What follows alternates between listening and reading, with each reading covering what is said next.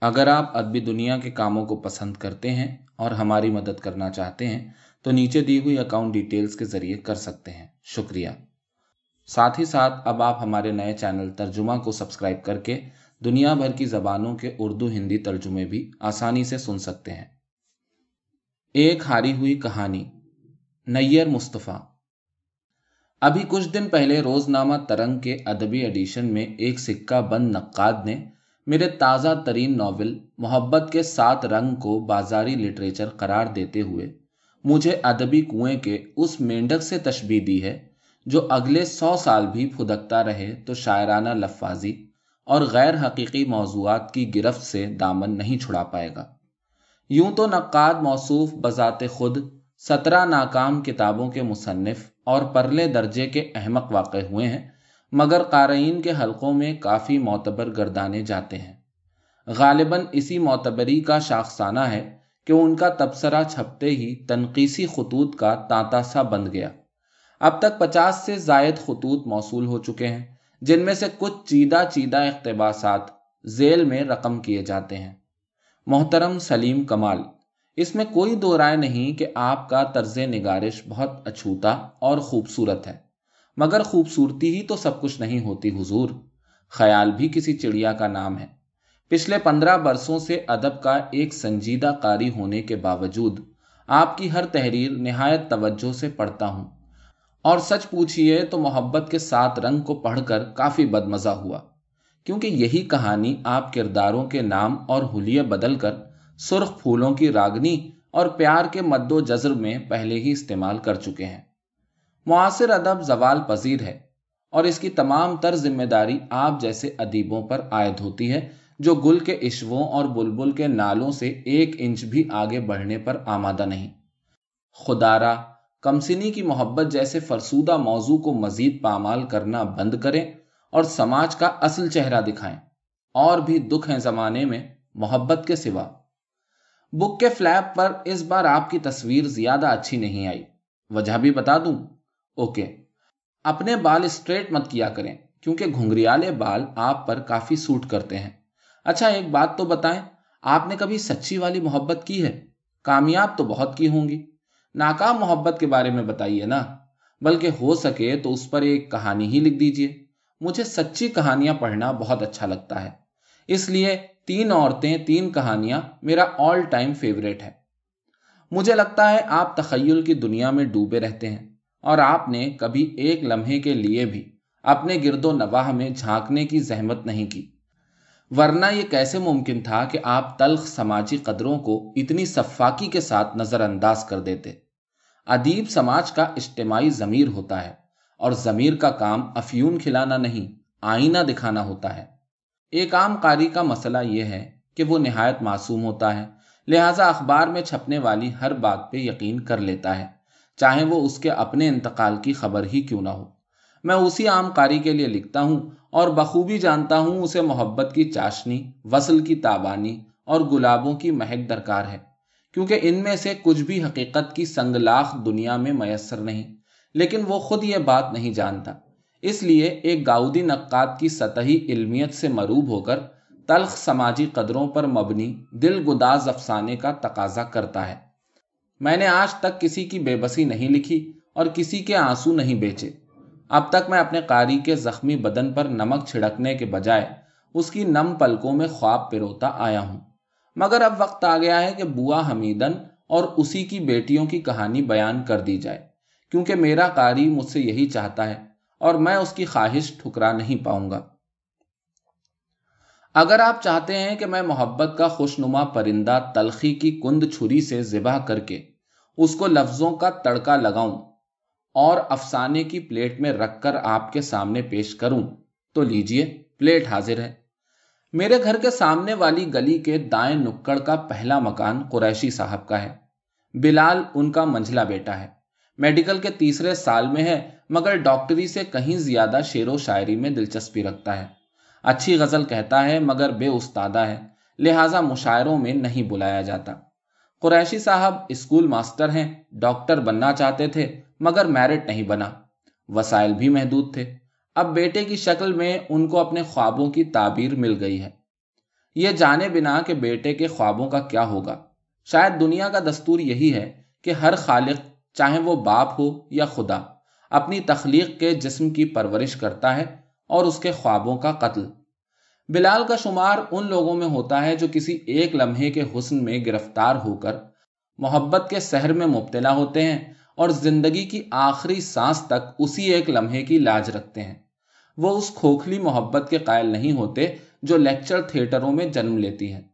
Corridors میں پروان چڑھتی ہے، بند کمروں میں بام عروج پر پہنچتی ہے اور عملی زندگی کے پہلے قدم پر کسی لاچار بڑھیا کی طرح دم توڑ دیتی ہے۔ لاچار بڑھیا سے یاد آیا، بوا حمیدن کا گھر بھی اسی گلی میں واقع ہے۔ نیک صفت اور ملنسار خاتون ہے تھوڑا اونچا سنتی ہیں۔ بیٹیاں دو ہیں، بیٹا خیر سے کوئی نہیں۔ بوا حمیدن کا خاوند کافی برق رفتار آدمی تھا۔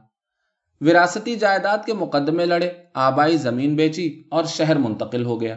غلہ منڈی میں آڑت چلائی، ناکام ہوا تو گھر کے پچھواڑے پرچون کی دکان کھول لی۔ دبئی چلو کا نکارا بجا تو دکان بیچ کر دبئی سے دھار گیا۔ سنا ہے اس نے بہت ترقی کر لی ہے۔ نہ صرف ایک کمسن بیوی بلکہ اولاد نرینا بھی میسر آ گئی ہے۔ غزالہ بوا حمیدن کی چھوٹی بیٹی ہے۔ حسن اتفاق سے وہ بھی میڈیکل کے تیسرے سال میں ہے۔ یعنی بلال کی کلاس فیلو ہے۔ مگر یہ رشتہ صرف یہیں تک محدود نہیں، وہ ایک لمحے کا حسن جس نے بلال کی ساری زندگی کو عشق کے تین حروف میں قید کر دیا ہے۔ غزالہ کی روشن آنکھوں میں فروزہ ہے لیجیے، پھر وہی لو سٹوری شروع ہو گئی۔ رومانوی ادیب کا المیہ یہ ہے کہ اس کی ہر تان بالآخر محبت پہ آ کر ٹوٹتی ہے اور بوا حمیدن کی کہانی کہیں پیچھے رہ جاتی ہے۔ بوا حمیدن کو اپنے خاوند پر بہت مان تھا اور مان ٹوٹ جائے تو انسان اندر سے تڑخ جاتا ہے۔ خاوند کی بے اعتنائی کا غم اس کو دھیرے دھیرے یوں چاٹتا رہا جیسے دیمک لکڑی کو چاٹتی ہے۔ پھر ایک دن اسے خون کی الٹی ہوئی۔ ہسپتال گئی تو معلوم ہوا کینسر کے افریت نے جسم میں پنجے پھیلا رکھے ہیں۔ یہیں سے فائزہ کی کہانی شروع ہوتی ہے۔ بوا حمیدن کا علاج ضروری تھا اور علاج کے لیے پیسے چاہیے ہوتے ہیں۔ فائزہ نے اپنے باپ سے رابطے کی بہت کوشش کی مگر رابطہ نہیں ہو پایا۔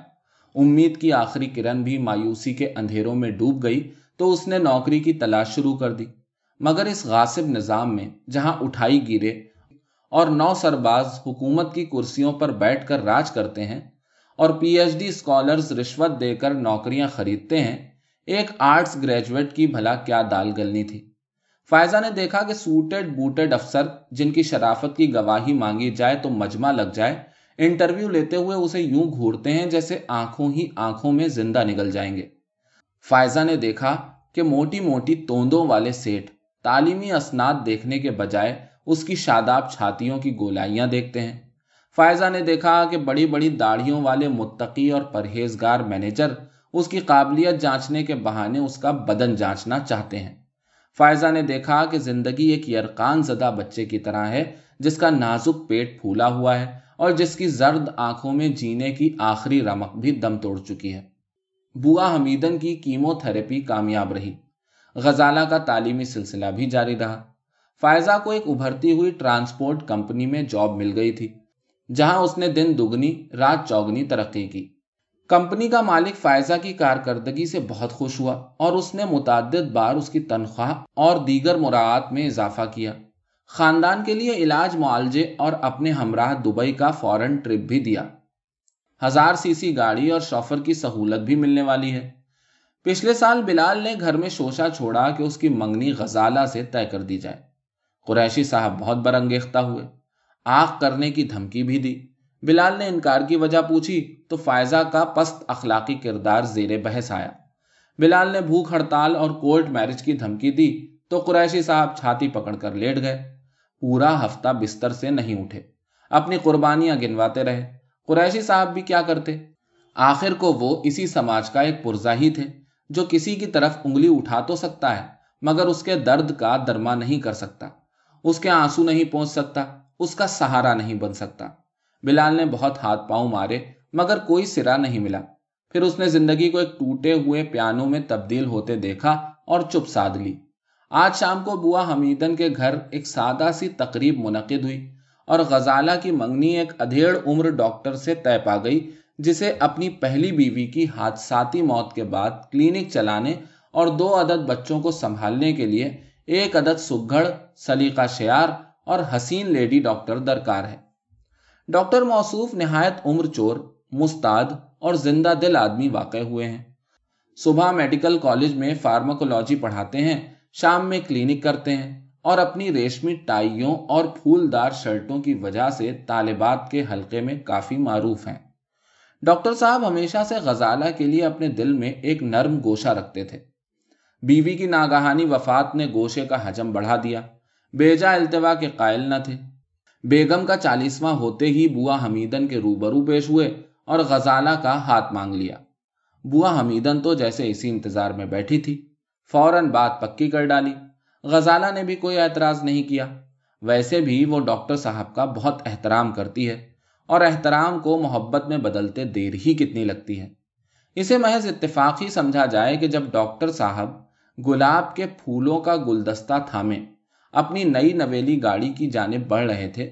تو ٹھیک اسی لمحے میری نظر ان کے فاتحانہ چہرے اور مسرور آنکھوں سے ہوتی ہوئی ان کے نچلے دھڑ اور قدموں پہ جا رکی یہ چال میں نے پہلے بھی کہیں دیکھی تھی۔